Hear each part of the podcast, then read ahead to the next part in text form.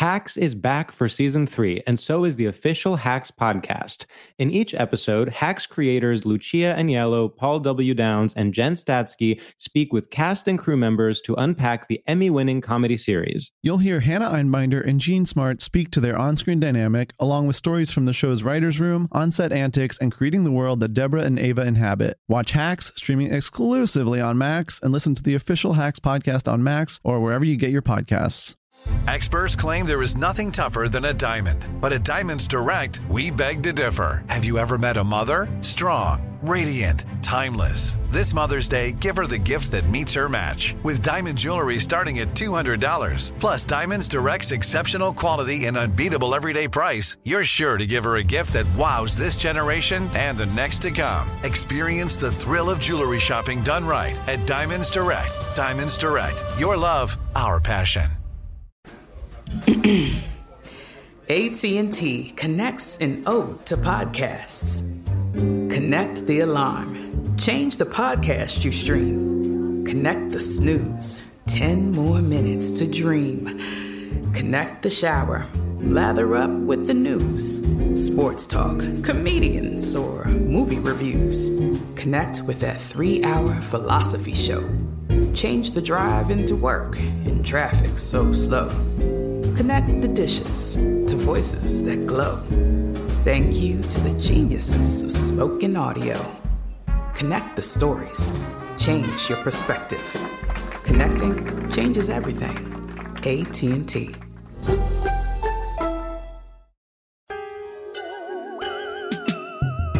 I don't know that that's actually true. I think he's just a bad reader, and that's more embarrassing somehow.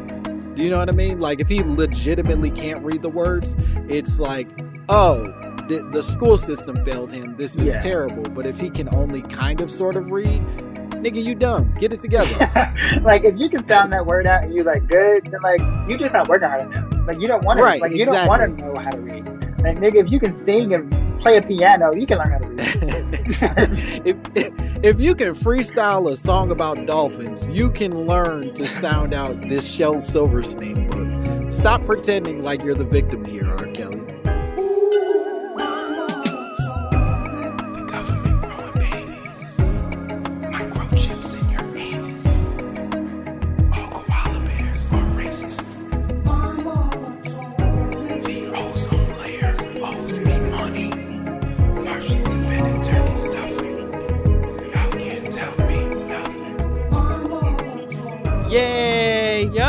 there it is. There it is, ladies and gentlemen. Welcome to another sensational episode of My Mama Told Me, the podcast where we dive deep, deep into the world of black conspiracy theories, and we finally work to prove that Isaiah Washington is a descendant of George Washington, mostly in his raging homophobia and deep desire to revive slavery. That is their connection. That's their blood. That's the thing that their family believes in. It's probably on a crest somewhere that Isaiah Washington wears when he does commercials now for, I think, diabetes medication. I think that's more or less what his career has been reduced to. The man's not doing well, but he's a Trump supporter, and you got to respect that. Don't we? Don't we, folks? Don't we have to respect Isaiah Washington and his political beliefs? I sure believe so. I'm your host, Langston Kerman. I'm happy to be here as always. I have an exciting guest for you all. He's hilarious. You guys know him from writing on Amber Ruffin's show. You know him from writing on Michelle Wolf's show. You know him from fucking being hilarious on Comedy Central. He's so funny. You guys are going to love him. Please give it up for Dwayne Perkins. Ooh, hello. Yeah. Ooh, Uh-huh. clapping. A little clapping Oh, for I you. love that. love that. Ooh, that made me feel good. Yeah. heard claps and. We're all miserable, but those claps make you feel a little less alone, and that's kind of nice. Uh, I felt alive for two seconds. Thank you. well, let's take that liveness right out of your spirit because you came to me with a conspiracy theory. You brought us a conspiracy theory that that I would say is one of our more controversial picks. It's one that's going to cause some stir in the audience at home. They they're going to feel something in reaction to what you chose. But you said my mama told me R. Kelly didn't do it. Hmm And multiple times, and every time, like recently, within I would say quarantine, she has tried to bring up this conversation, and each time I've been like, "Yo, you gotta stop." Wait, okay, hold on, hold the phone because what you're saying to me is your mom, in fact, did say this to you. This isn't because we just frame it. My mama told me it doesn't have to be your mother. My my mother literally has told me. this. Jesus Christ. My goodness. Well, let's start there. Why? Why did she say this? Uh, she keeps bringing up the fact that she grew up with Sparkle, Okay. and she didn't like her, so she must be a liar. okay. All right. and I and, and I was like, "Ma'am, that's that's not how this works." And she was like, "Well, I know her," and I was like, "But that's not. This is not an indictment I her." love that. I love that her entire instinct is, well, Sparkle's a lying hoe. So as long as Sparkle's involved in this, I know my dear friend Robert couldn't have done anything. she literally calls him Robert. She does not call him R. Kelly. Of course. she's called him Robert since since my childhood. And I was like, "Do you know this man?" and she would say she did, but I don't think she did. Oh wait, she so she claims that she has in fact met Robert. Yes, she was like, "I know Robert," and I was like, "How?" And she'd be like, "You know, I know Sparkle." And I was like, "No, they are not the same." a lot of people know Sparkle and a lot of people don't know R. Kelly. There's not like a permanent like tether to the two of them. Most people don't even know who the fuck Sparkle is anymore, I think. Yeah, I mean, she's not like at the front of anybody's mind. I I don't think, unless you're watching that documentary. Sure. And she watched the documentary and she was like, "Well, people wanted money," and it was just like a lot of her just doubting everybody except the man who is a pedophile. Wow. Okay, so how let's start there. How many eh, and we're not starting anymore. We're in this shit. But how many episodes into the documentary did your mother go? I I don't even think she finished the first one. I think she was just like, you know what, this goes against what I think, and I don't have the room to change that. right. Sure. And uh, that that makes sense because I, there's no way you make it to episode 6 and then at the end you go, you know, I still don't think he did it. 43 women think in, I think he's still pretty innocent. I think as soon as she saw Sparkle, she was triggered, and she was like, "Nope, not this line, ho." That's fair. Do you know how she knows Sparkle? they grew up in the same neighborhood, Okay, so they were so just like they like went to school together, and she was like, "Yeah, I like grew up with with her," I got you. and the whole time she was a line hoe. So, Just a lion hoe. you know, you just can't you just can't trust her, which is wild. It's wild. It's wild that your mother is using that as justification for R. Kelly being innocent, but alternatively, the fact that Sparkle is a lying hoe does not necessarily make him any more innocent. And that's sort of the point. Like she could in fact be a lying hoe. I don't know Sparkle personally, but I'll, I'll go with your mom on that. Maybe she is a lying hoe, but that doesn't make the man not a pedophile. It just means ah, she she be lying sometimes. That's the point that I made to her. And then she, of course, would bring up deeper things, which I would then have to be like, oh, no, that's crazy. Mhm. Where she'd basically say, like, you know, like, everybody knew. And I'd be like, yeah, but that's, that doesn't change anything. yeah, we all knew. Sure. But, like, that makes it worse. Right. That Do makes us complicit. That doesn't make him innocent of Mm. anything. Her thought is like, well, if we all knew and anybody said nothing then, why are we trying to take him down now? And I was like, you know, time. time is a concept, and you know, we don't control it. you know, uh, really. trauma has a, a tendency to feel exponentially heavy on your spirit after a while. Yeah, and like also like R. Kelly was not like thriving, where it's like now we got to take him down at his height. It's like no, his height was a while ago. Um, Right. yeah. No, R. Kelly uh, admittedly has already said he's broke. He said, you know, y'all are just trying to take down a, a broke legend, is what he refers to himself as.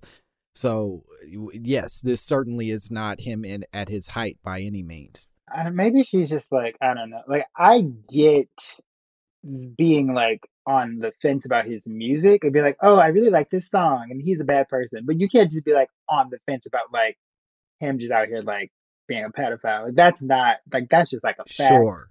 and she recognizes that I think, but she just like refuses to like acknowledge any of the implications of that. Right. That uh, if I'm hearing you correctly, it's not so much that she's like fully denying the possibility that he's a pedophile. She just doesn't like that that makes everyone around him and his music bad. That like Yeah, he, he can be a pedophile, but why we got to stop bumping the songs? Why we got to stop enjoying the the character that he's created? she basically says like he's a pedophile, but it's not just him; Mm-hmm. it's everybody. So it's not like he shouldn't be the one that's just in trouble. Sure. And I'm just like, but we got to start I mean, somewhere. like that's a great first step. sure holding him to some level of accountability would be uh it'd be a joy it would be a, a great step forward in in the way that we deal with these problems Yeah, it's like she like blames him, and I'm like, great. And then she'll like keep going and be like, but we should also blame the parents and the girls. And I'm just like, you should have stopped. yeah yeah yeah Like at the first one, like let's just like handle one thing at a well let's let's let's backtrack a little bit because i think that some interesting stuff is coming up in this. I'm curious to know when she first said it to you because it, it might at least from what you're saying she's been saying this for a long time right? When she mm-hmm. 1st said it to you was there any part of you that thought maybe she was correct? That like oh maybe he didn't do it. Maybe he's not the bad guy that the world is telling me he is No, not a single moment. 'Cause it was just like so obvious. Like growing up in Chicago, going to high school, R. Kelly was like the candy man. Like there was just Mhm. like lore. Like you just knew the nigga would be in a PT Cruiser by Kenwood Yep. trying to get some girls. Like that was just like a thing. It'd be like, yeah, that's that rapey man who got good music. yeah I didn't like so there was never a doubt of like he didn't do it. it I just didn't know that like people wasn't listening to his music because of it. I just thought that like within the circle that I was in, within like life, I'm like, yeah, we all know. yeah But like he made good music. So like these are two facts that just Right. exist. He makes good music and a nigga rapist. Yeah. Yeah, I, I think that makes perfect sense. The girl he peed on, on tape at least, went to my high school. And so it was one of those things where it was like, yeah, we all knew, but we're not unreasonable. We're still going to step in the name of love. Like, it's, it, I, what am I? What am I better than the three songs that we got for our prom? You know what I mean? That like everybody wants to hear? right? I'm like, the world's greatest makes me feel good about myself. Yeah, how dare you ask me to take that away? And also, it's just like, if the government ain't doing, like, if cops ain't doing shit, what am I gonna do? I'm in high school. Right.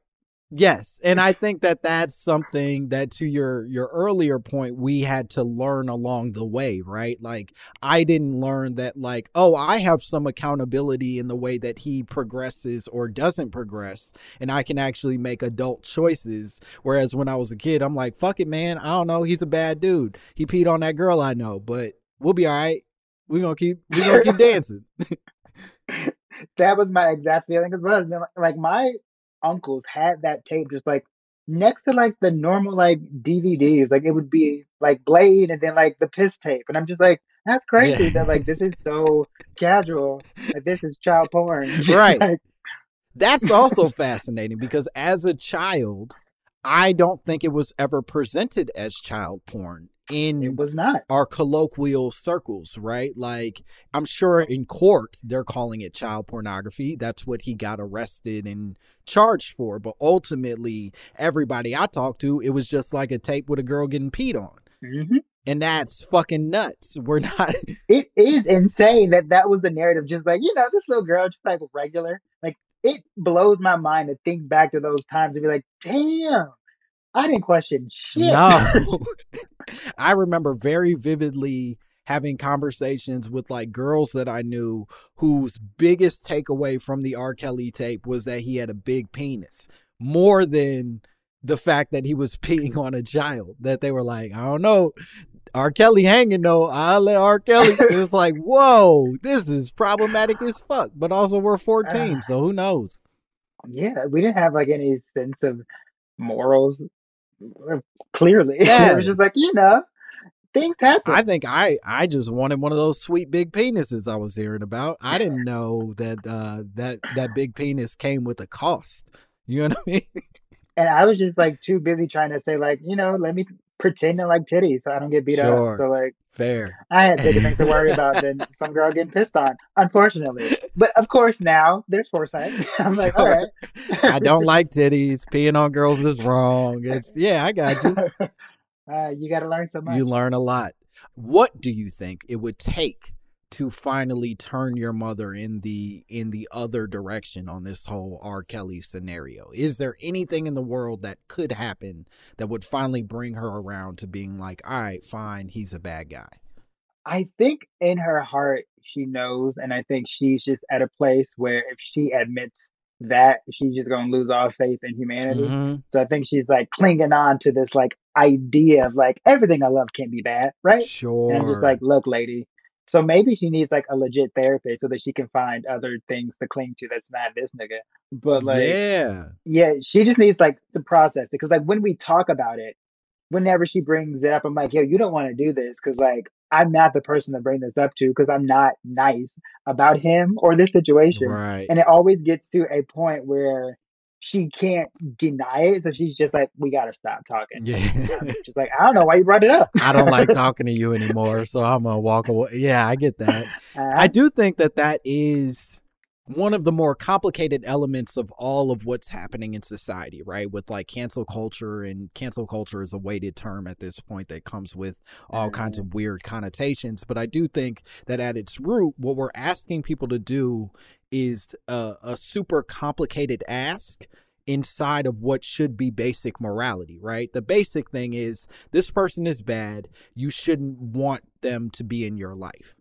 But what we're also trying to get people to do is undo every memory, every connotation, every connection they have to the past that relates to this person. And so maybe some of the the ask, maybe some of the starting point of this is not being like that dude's bad, you got to like erase his music from all of your memory and more be like hey that dude's bad so maybe you know try to filter it out let's let's wean you off of of Kells you know what i mean Yes. Like I was like, first step is just like you can't victim blame. And then she was like, okay. And then I'm like, that is a step. Like you are learning. You you still are right not where I need you to be, but like this Yeah. is a step. And then like, yeah, Because like I also have to recognize just like resource wise, I'm like, I don't you don't think like me. I've done a lot more work, just like being like black and gay. Very early on, I had to like get to a point of being like, I'll cut any nigga off at any moment. I don't care. sure and she just like she didn't she didn't have to deal with that. Like she just wasn't there. And and i'm just like okay i will recognize like where you are in your like journey mentally and like emotionally but also move quicker because this nigga's bad. Right. I, and to that let's just start her off. Get her to a point where she can go you know what? That that that sparkle she a lion hoe but that lion hoe is a victim.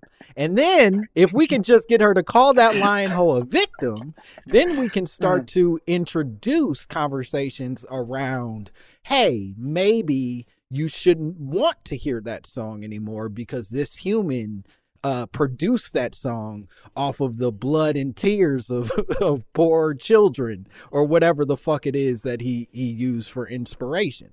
hmm i have to like convince her to like okay take the blackness away for like two seconds like look at him as just like a regular ass man Mhm. like don't think it like we ain't trying to bring no black man down this is not that Yeah. like if we are just talking within blackness itself, blackness is now not a factor. Yep. Now judge this man. Yeah. And there you go. That I think and that's a and again that's a hefty ask, right? Because It is. because what It we're really is. talking about is generations of men who have been, you know, at least through various forms of evidence, have been falsely accused or connected to Mm-hmm. things that we know are not true. And so now uh, your mom is doing math that doesn't belong in this equation, right? She's sitting here Yes. and looking at R. Kelly like Emmett Till. And that ain't that ain't the same vibe. Nuh-uh.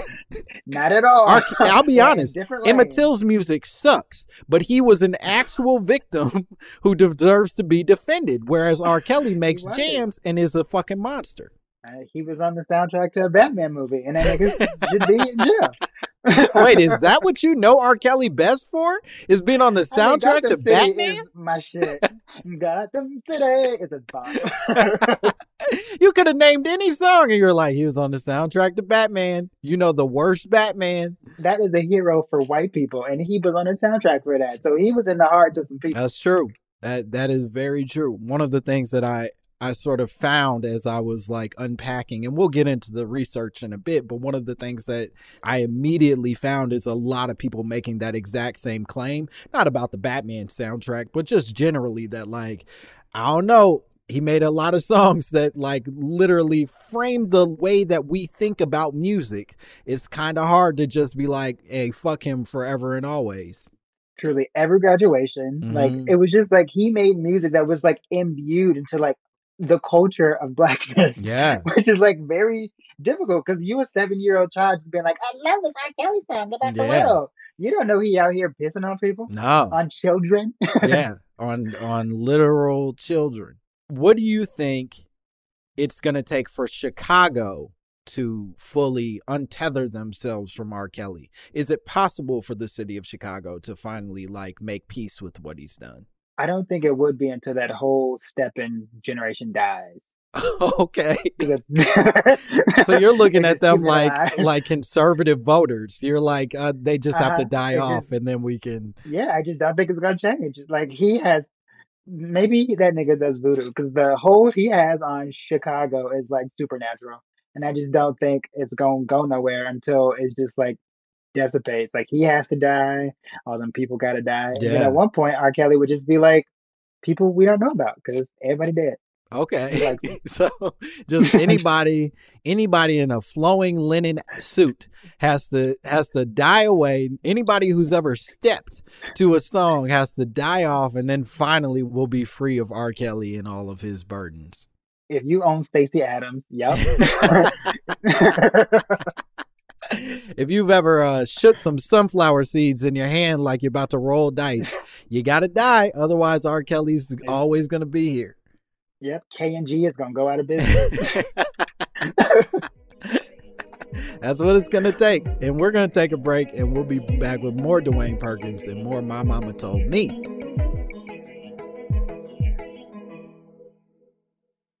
Hacks is back for season three, and so is the official Hacks podcast. In each episode, Hacks creators Lucia Aniello, Paul W. Downs, and Jen Statsky speak with cast and crew members to unpack the Emmy winning comedy series.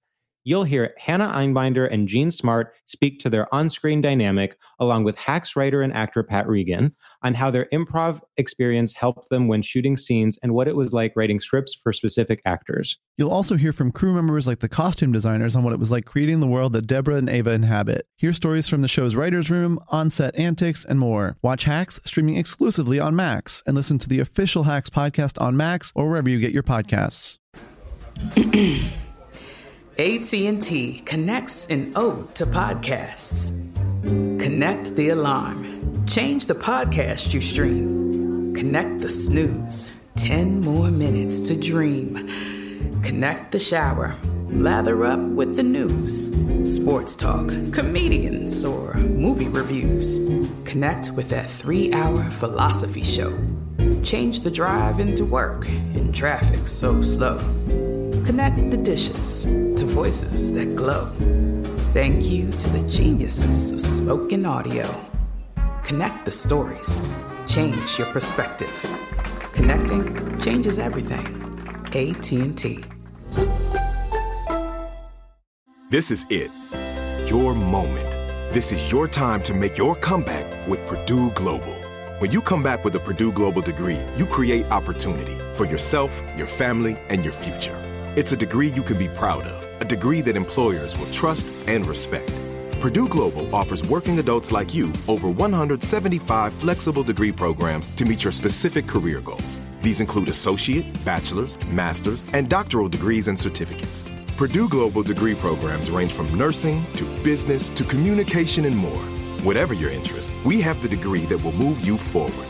You have the knowledge, you have the experience. Now it's time to get credit for the work you've done and earn the recognition you deserve with Purdue Global, Purdue's online university for working adults. You know you're worth it. We do too. So don't wait another second to get the degree that will take your career to the next level. Start your comeback today at purdueglobal.edu.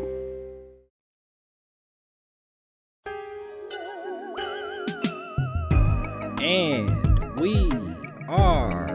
back.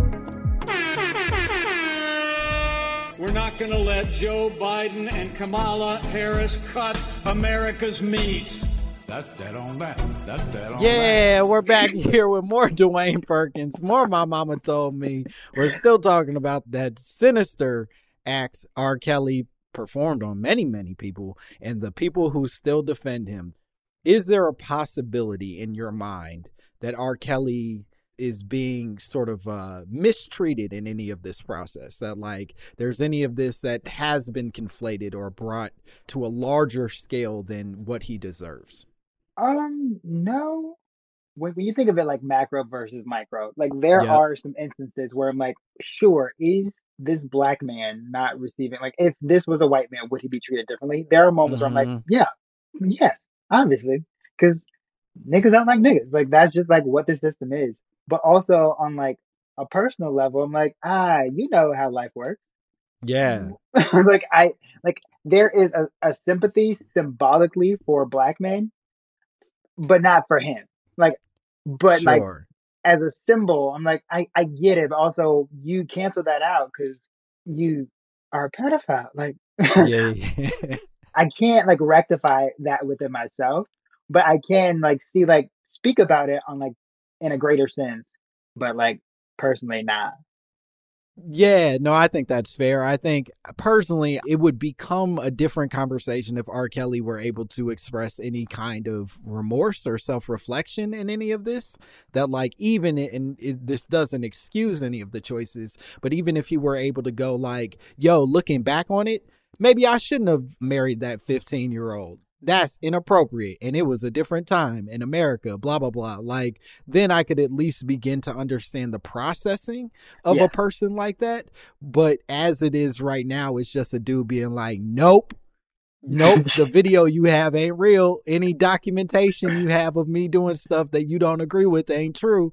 It's like, okay, bro, you're that's just sociopathic. That's Yeah, it- beyond. Yeah, like like if you're not living in reality, so we can't even like pretend to have sympathy for you because we don't live in the same place. So like my sympathy ain't real because like we are in different dimensions, sir. If you can still sit here and be like, what? That's not my Huh? face. That's my face. Who me? How many girls? Yeah? I know all of them personally, but like, okay, she was in my basement, but so what? like, no. so what? What you you- y'all don't all have chains in your basements and little glass cupboards where you keep people? Wait, I, not people, just in general, He's people like, I love. I don't Here's know. a pool table. People like pool tables in basements. That's why she was down there. is a pool table with a people sized compartment in it. I don't understand what the problem is. Okay, let's get into some of this research.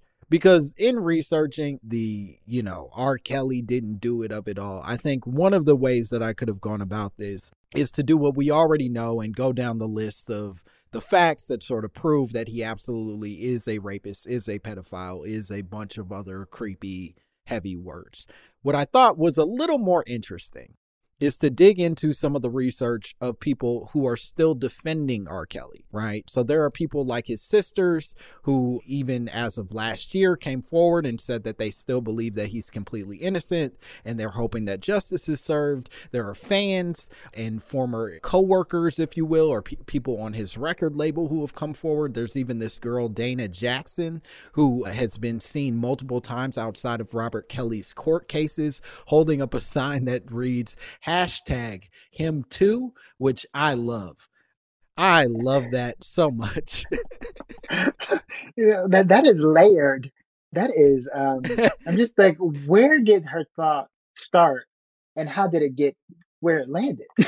well, let's begin. I think where it started was hashtag me too. And he was Mhm. like, okay, but that's about women. And I don't know. And th- that's primarily about, obviously, it implies that other people could be a part of it. But no, it, the movement was started by women about the injustices being brought on to women. But Robert is also being treated unjustly.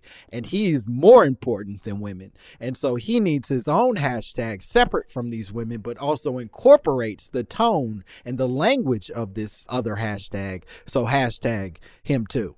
Mm. So not only is she protesting, she's like, I'm gonna take what y'all was protesting and shit on that as I'm doing my protest, just to make my That's right. point stronger. Cause him too.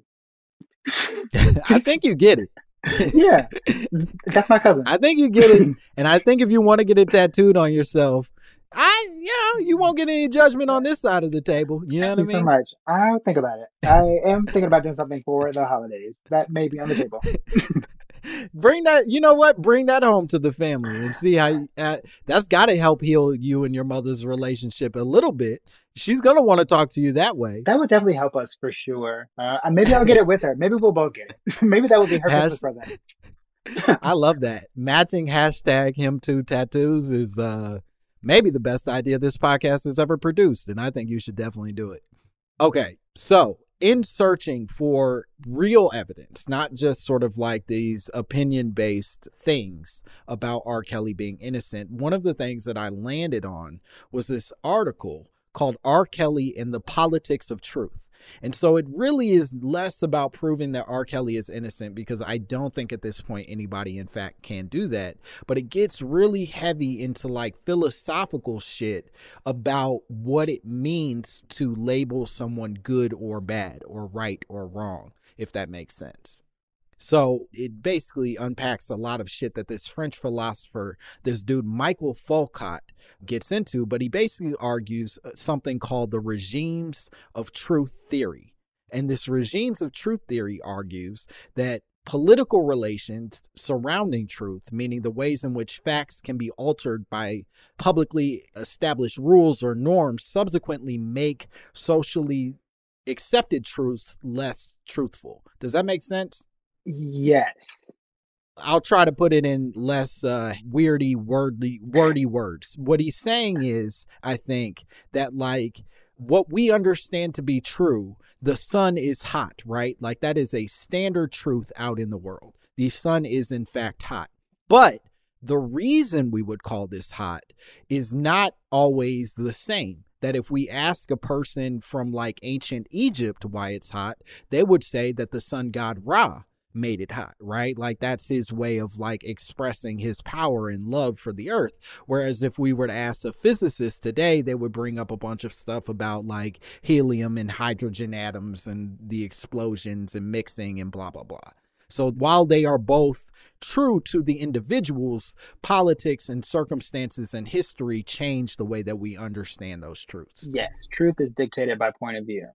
Exactly. That's exactly right. And and even more so just point of view, it's history hmm and culture mixing into that point of view that makes it so complicated. Yep.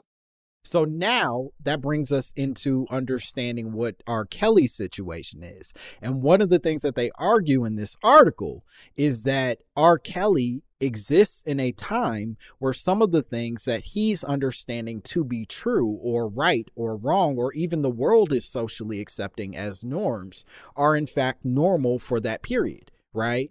Yes.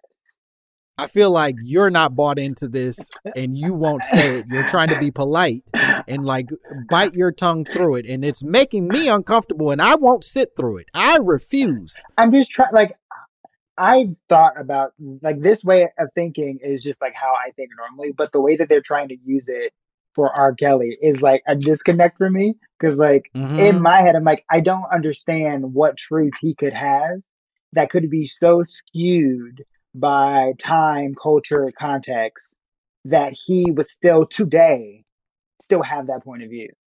Sure. Well, I think what we could argue is that if, in fact, we allowed him to go on television and sit next to a 15 year old girl wearing matching Mickey Mouse ears and outfits, right? That there's a level of acceptance that the world offered him. That if you are a person so detached from reality that you don't begin to recognize that, like, oh, that acceptance was mostly out of ignorance and sort of like bad decision making more than it is out of like a real healthy perspective, then you can continue to behave that way despite the fact that the world feels differently. Sure, but like, what are we supposed to do about that? It, as far as fixing it, Yeah, as far as just like his way of thinking, if like if we're judging his actions by this idea of like, oh well, he was made to think that like this thing was okay because of the circumstances that he was in, like sure. But like what then? But like what now? Are we just supposed to be like, all right, that's cool. Yeah, well, I, well, I, I'll say two things to that. Number one, I think that that part of what philosophy does is just uh, make stuff thinky and not make stuff solution based. It's like, well, how did we think about the things that we thought, and why did we think those things? It doesn't actually go like, and this is how you fix shit. You know what I mean?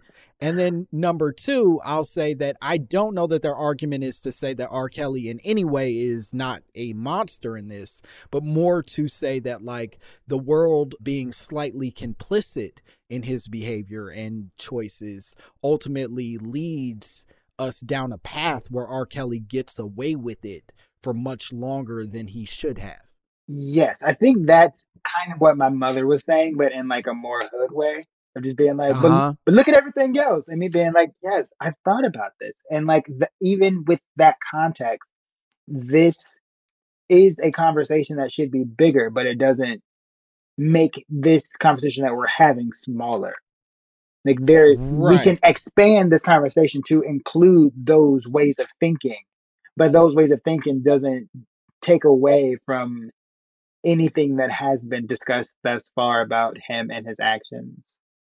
Sure. And I think to that point, we could go down, eh, we can go down a, a historical train, right? Where we say, like, well, back in, you know, Socrates' day, they used to have sex with little boys. And that was a way of, in their mind, passing on wisdom. It was the physical act of, of sharing wisdom with another person was to have sex with someone younger than you, specifically a young man, as a way of empowering them and making them better for the world, right? And maybe R. Kelly somehow is justified because these older generations did this thing. But to your point, the context that we live in right now doesn't offer any of those compromises. Whether we introduce the Socrates conversation or not, R. Kelly was still going to high schools to pick up little girls. Yeah. And that ain't said, Socrates ain't say shit about that. Yeah, like that. Like if the context that we exist in is not the context that the argument exists in, then we can't just like say that they're the same because we're like, no, he, that's not what he's doing. Like, sure, this is a bigger conversation that's philo-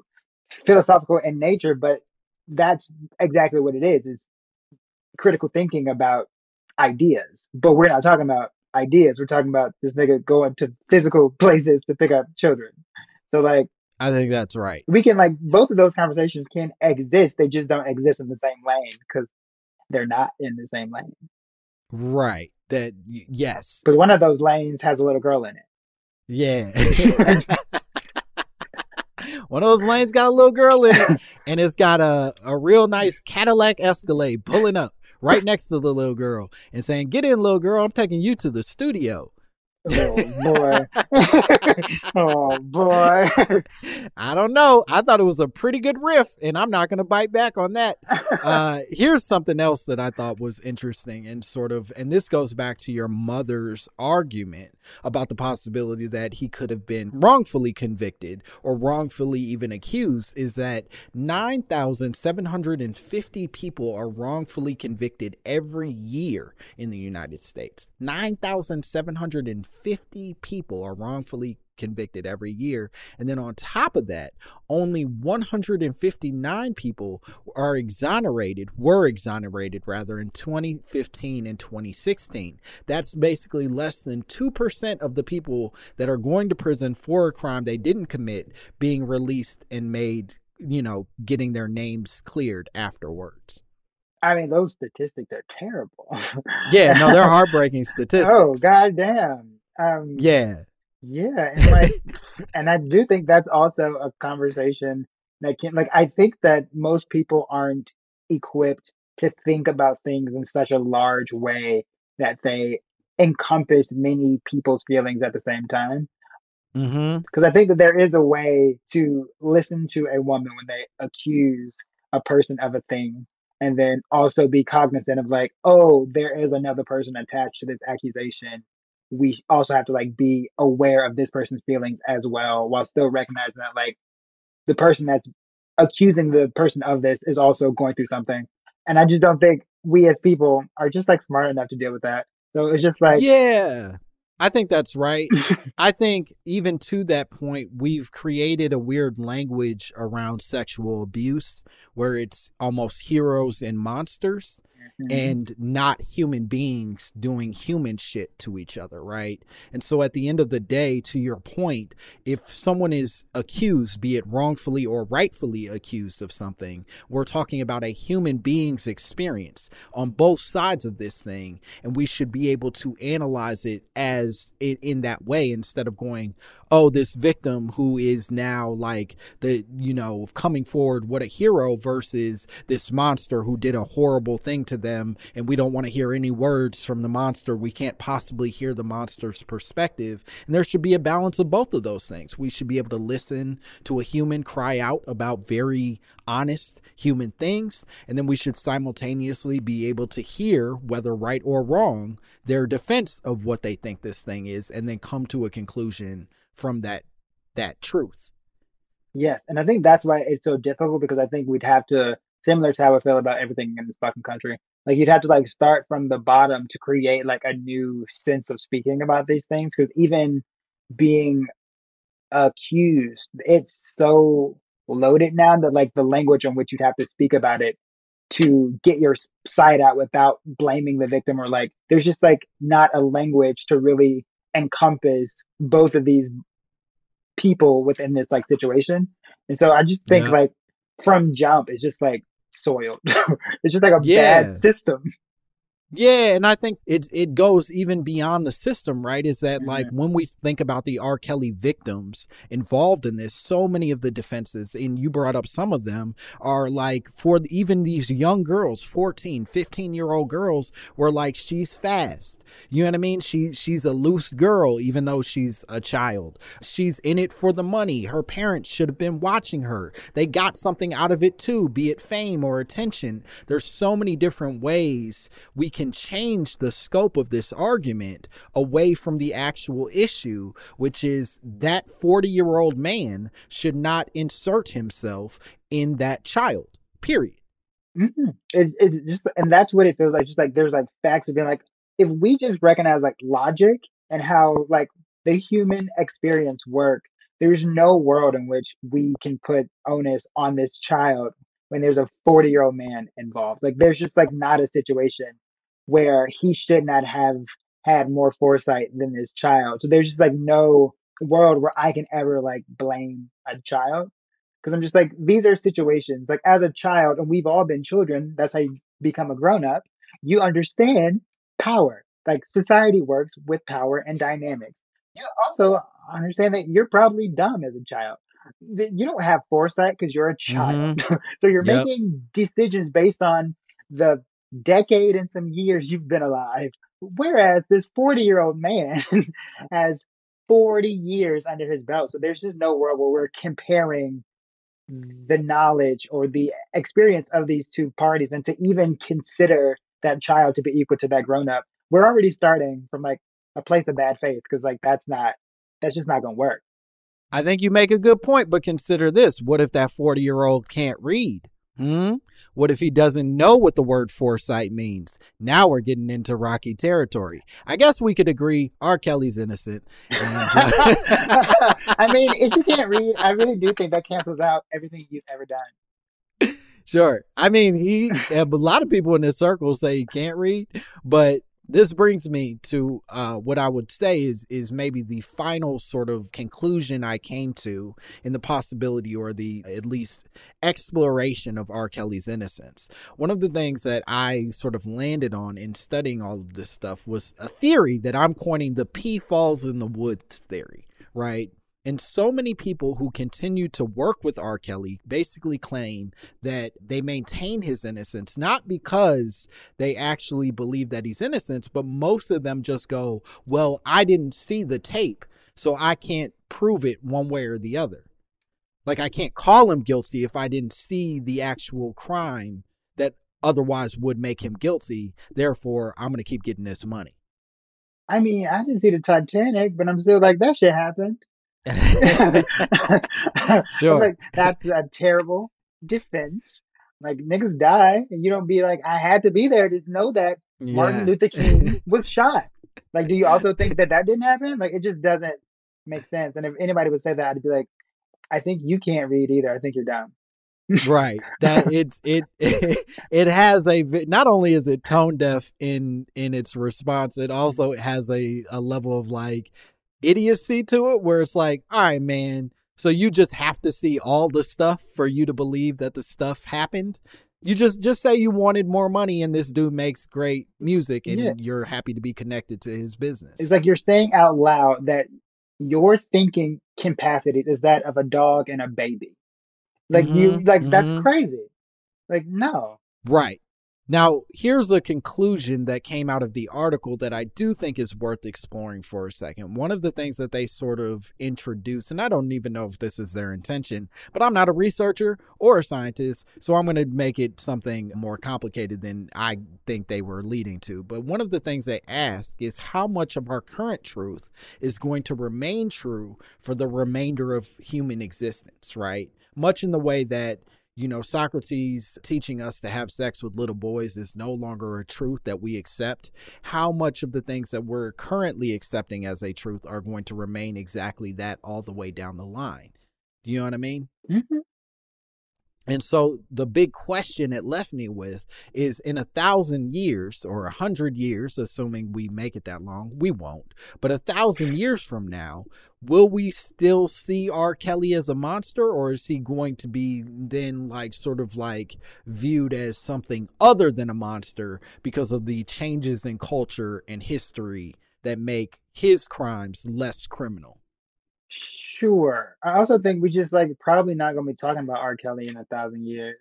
Um, Mm. like he was impactful, but like not a thousand years. Like we barely talk about like I don't like I mean like Socrates. Like is R. Kelly the Socrates of our time? I I, I don't know. Well. maybe maybe he is to some people.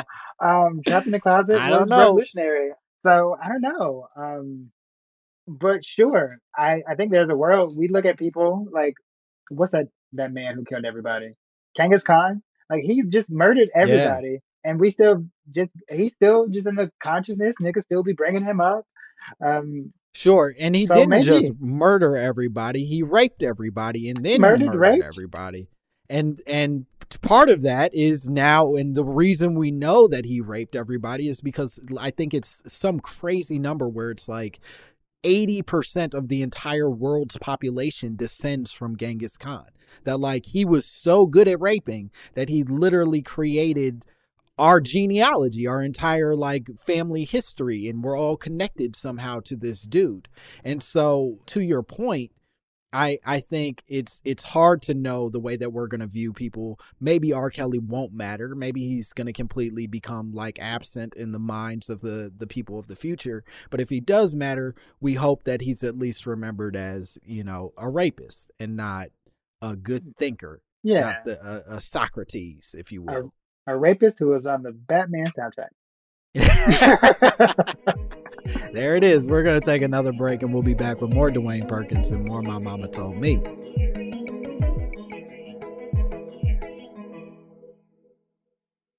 Hacks is back for season three, and so is the official Hacks podcast. In each episode, Hacks creators Lucia Aniello, Paul W. Downs, and Jen Statsky speak with cast and crew members to unpack the Emmy winning comedy series. You'll hear Hannah Einbinder and Jean Smart speak to their on screen dynamic, along with Hacks writer and actor Pat Regan, on how their improv experience helped them when shooting scenes and what it was like writing scripts for specific actors. You'll also hear from crew members like the costume designers on what it was like creating the world that Deborah and Ava inhabit. Hear stories from the show's writer's room, on set antics, and more. Watch Hacks streaming exclusively on Max and listen to the official Hacks podcast on Max or wherever you get your podcasts. AT&T connects an ode to podcasts. Connect the alarm. Change the podcast you stream. Connect the snooze. 10 more minutes to dream. Connect the shower. Lather up with the news.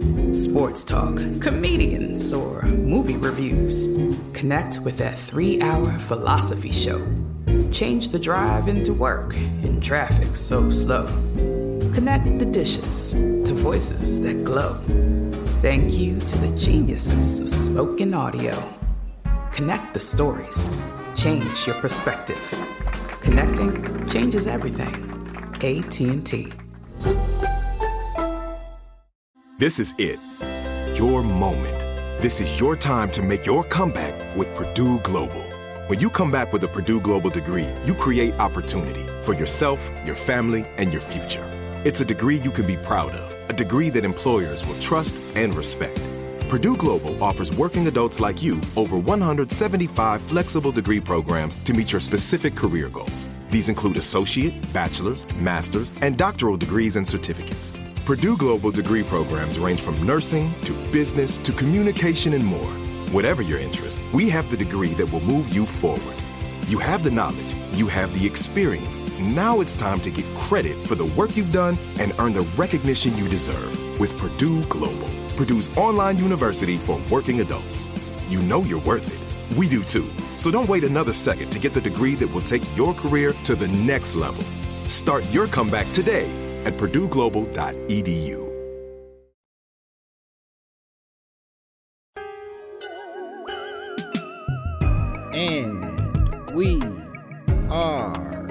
back.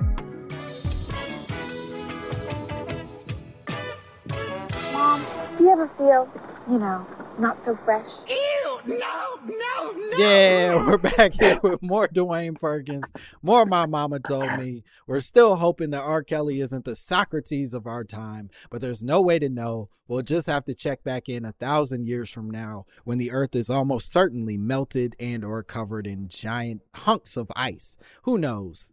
You got a plan? You think you you have any idea what the earth is gonna look like a thousand years from now?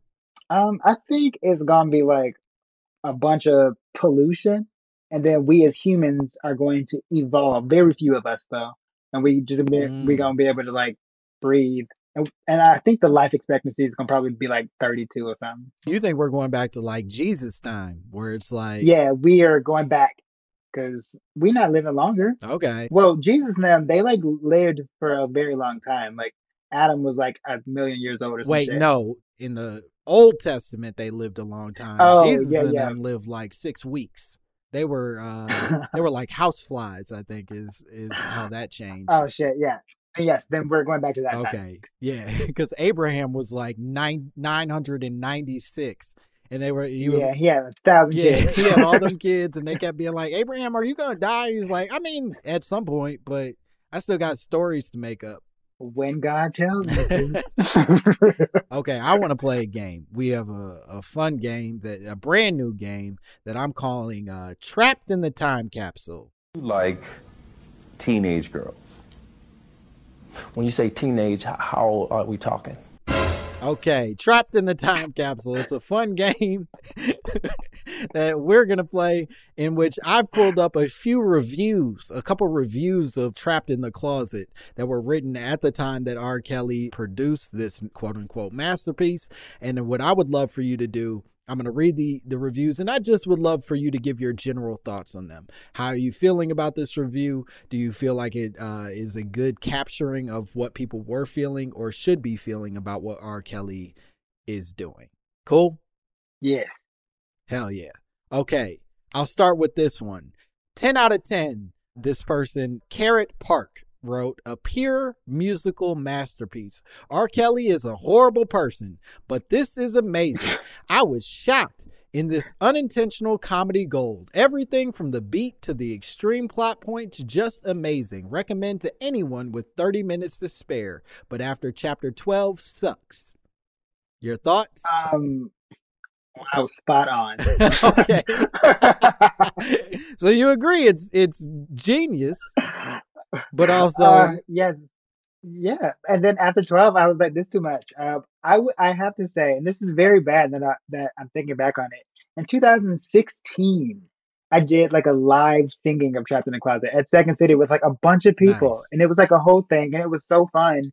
Now in hindsight, I'm like, that was very recent. What the fuck were we doing? yes. but um it did provide like comedy and like drama it was very fun to do and i think we just ignored the fact that it was from him which is bad Yeah, I similarly, uh, much in the way that we find ways to sort of have fun with the R. Kelly of it all. I used to do a joke where I talked about the girl who went to my high school getting peed on, and how I was, you know, you find ways of existing in this trauma, whatever.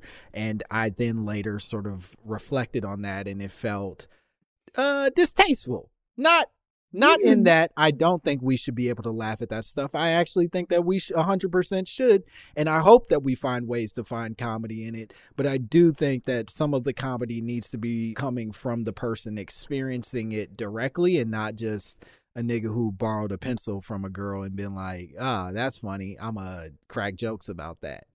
uh-huh like like the intention matters and be like why am i saying this like is it funny like sure but like who is this for Yeah. like what is okay And to that, I think I I also began to take a little bit of issue in doing that in front of white audiences, where it started to feel like, Mhm. all right, there's a lot of victims in this joke, and y'all just they're all black, and y'all just laughing at them in a way that I don't love. So maybe that's not going to be the joke for Uh-huh. me for a while. And I would say one like one thing for me personally, from Trapped in the Closet, I was thirsty for any gay content. And the Mhm. moment like Chuck and them came in, I'm like, look at these two gay niggas, I'm on board. Sure, it And so it's surprisingly it gay content. Representation. yeah. in in much in the way these reviews are describing, there's a lot of twists and turns and a lot of surprising gay moments. when Chuck screamed out he was in love, I was like, oh, oh, you getting hooked, my gay ass. Yeah. What's gonna happen? All right, let's get into another review. This is a 10 out of 10 as well. This one says R. Kelly convertee. Easy to describe this one. You will either love it or hate it. Look through the comments. They are pretty much all either 1 or 10 with only a few fence sitters. Personally, I saw this for what it re- truly is the funniest, most entertaining, complex, and interwoven love. I don't even know that word ever de- conceived. Personally, when my friend told me he'd sent me something in the post that I loved chapter 9, I thought it was going to be a book. When R. Kelly Trapped in the Closet arrived several days later, little did I know that my life would be forever changed. Well, that's an exaggeration, but I did laugh from start to finish. As far as I'm concerned, anything that can ever do can do even half of that deserves every award ever. I don't they didn't proofread this at all. If you have the opportunity to see this, then do. If you've heard of this film and get past the low rating and make it to the comments, then take it as a sign something has compelled you this far, so don't go away. Actively seek it out and spend the most entertaining minutes of your short life. The world needs more laughter. Open the door. I feel like that was a little heavy handed Sure. because it wasn't like all of that. Like, girl, chill. Right. like, it had some like giggles, like it was fun, but I don't think it was like the best thing ever. It just felt like almost like a parody of like Tyler Perry. It just felt like very like you were in on like a joke, be like, oh, this is funny because we know what this is. And honestly, at the time it came out, I think maybe I just didn't realize like how many victims it was. Cause I just was like, yeah, he like did some great shit, but like he probably like regrets it. And then later when you find out he he didn't, that's when it's like, ah. But like during that particular period, I'm like, oh yeah, look, he's doing like grown up stuff now. I do think, to your point, there was a period where it seemed like, oh, it was just that one girl, and that's that- that's okay. and it's like that's not okay. That's actually still pretty fucked up. But I think the society made a choice where it's like, all right, one's we could deal with one, and then it turned out it was uh 193, and it's like okay, that's a different conversation. Oh man, I didn't even know it was that many. God oh, damn. I, I just made up a random number. Oh, I have no idea if that's actually Jesus. it, but I wouldn't put it past them to it. There's no way R. Kelly's number isn't lower than 193, and he clearly doesn't enjoy adult women that much. So I'm gonna say 193. Okay, I'll say it too.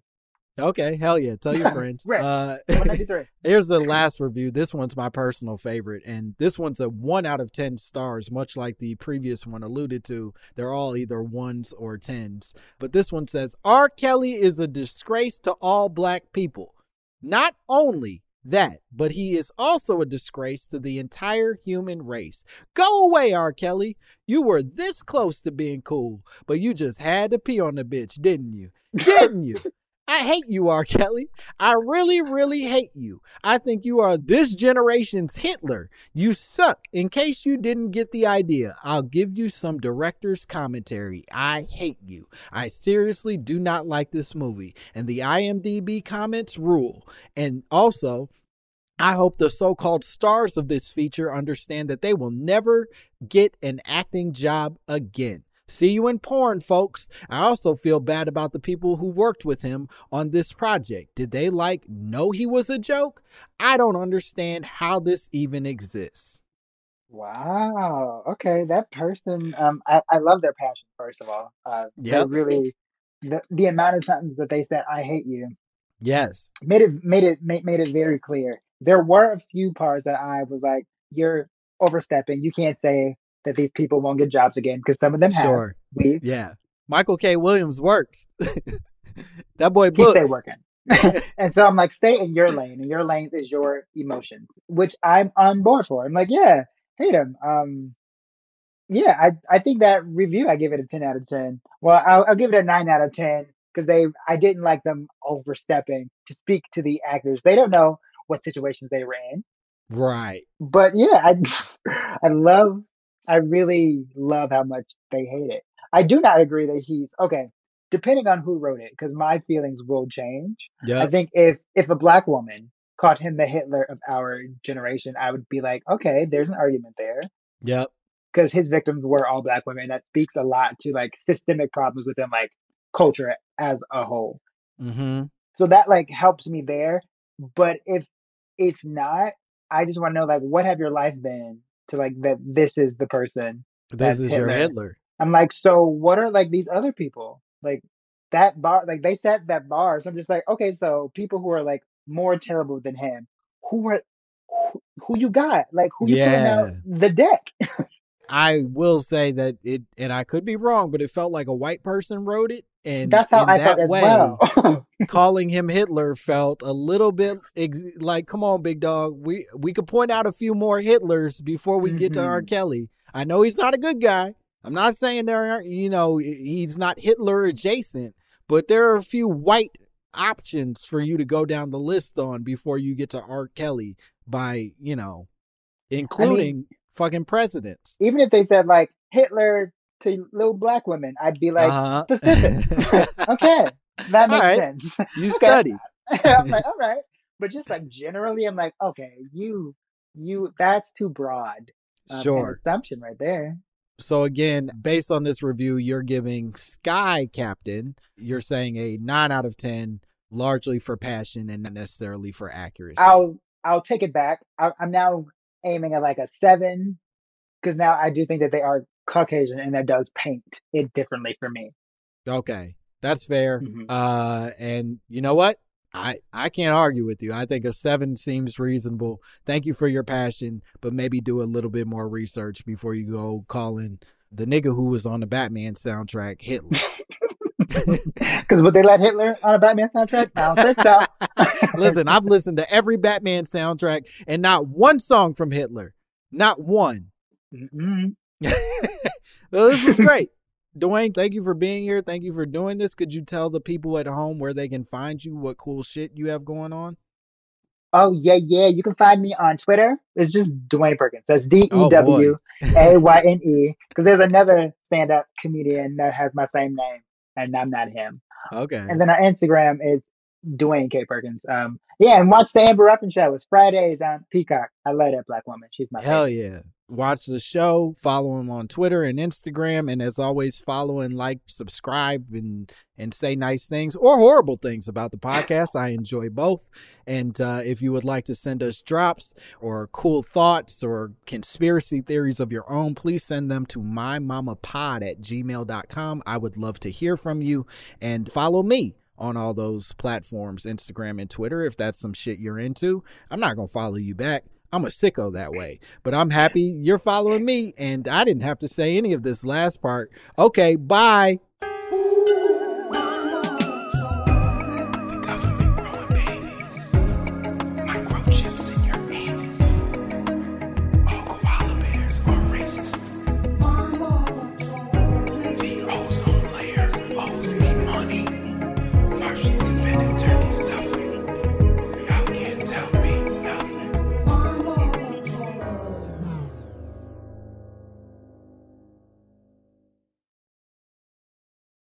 Whether you're a savvy spender maximizing your savings with cashback rewards, a thrifty rate watcher seeking the lowest interest, or a travel enthusiast looking for extraordinary perks, Kemba Financial Credit Union has a visa to complement your lifestyle and unique needs. Apply today at Kemba.org to unlock a limited time 2% cash back on purchases and pay 0% interest on balance transfers for an entire year with a new visa from Kemba. You deserve a card that works for you. Restrictions apply. Offer ends June 30th, 2024.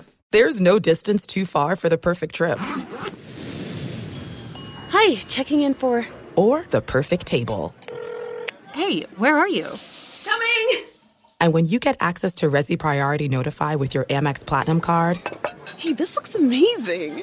I'm so glad you made it. And travel benefits at fine hotels and resorts booked through Amex Travel. It's worth the trip. That's the powerful backing of American Express. Terms apply. Learn more at americanexpress.com slash with Amex. Are you still searching for your perfect place to call home? Well, now is the time to buy at Fisher Homes. If you're looking to move in before the end of 2024, May could be your last opportunity to start building your dream home and close before the year's end. If you're hoping to move in even sooner, Fisher Homes also has homes that are move in ready and waiting for you, where you can start enjoying the benefits of homeownership even faster. Schedule your personal tour with a new home advisor today at FisherHomes.com and make this spring the season you find your perfect home sweet home.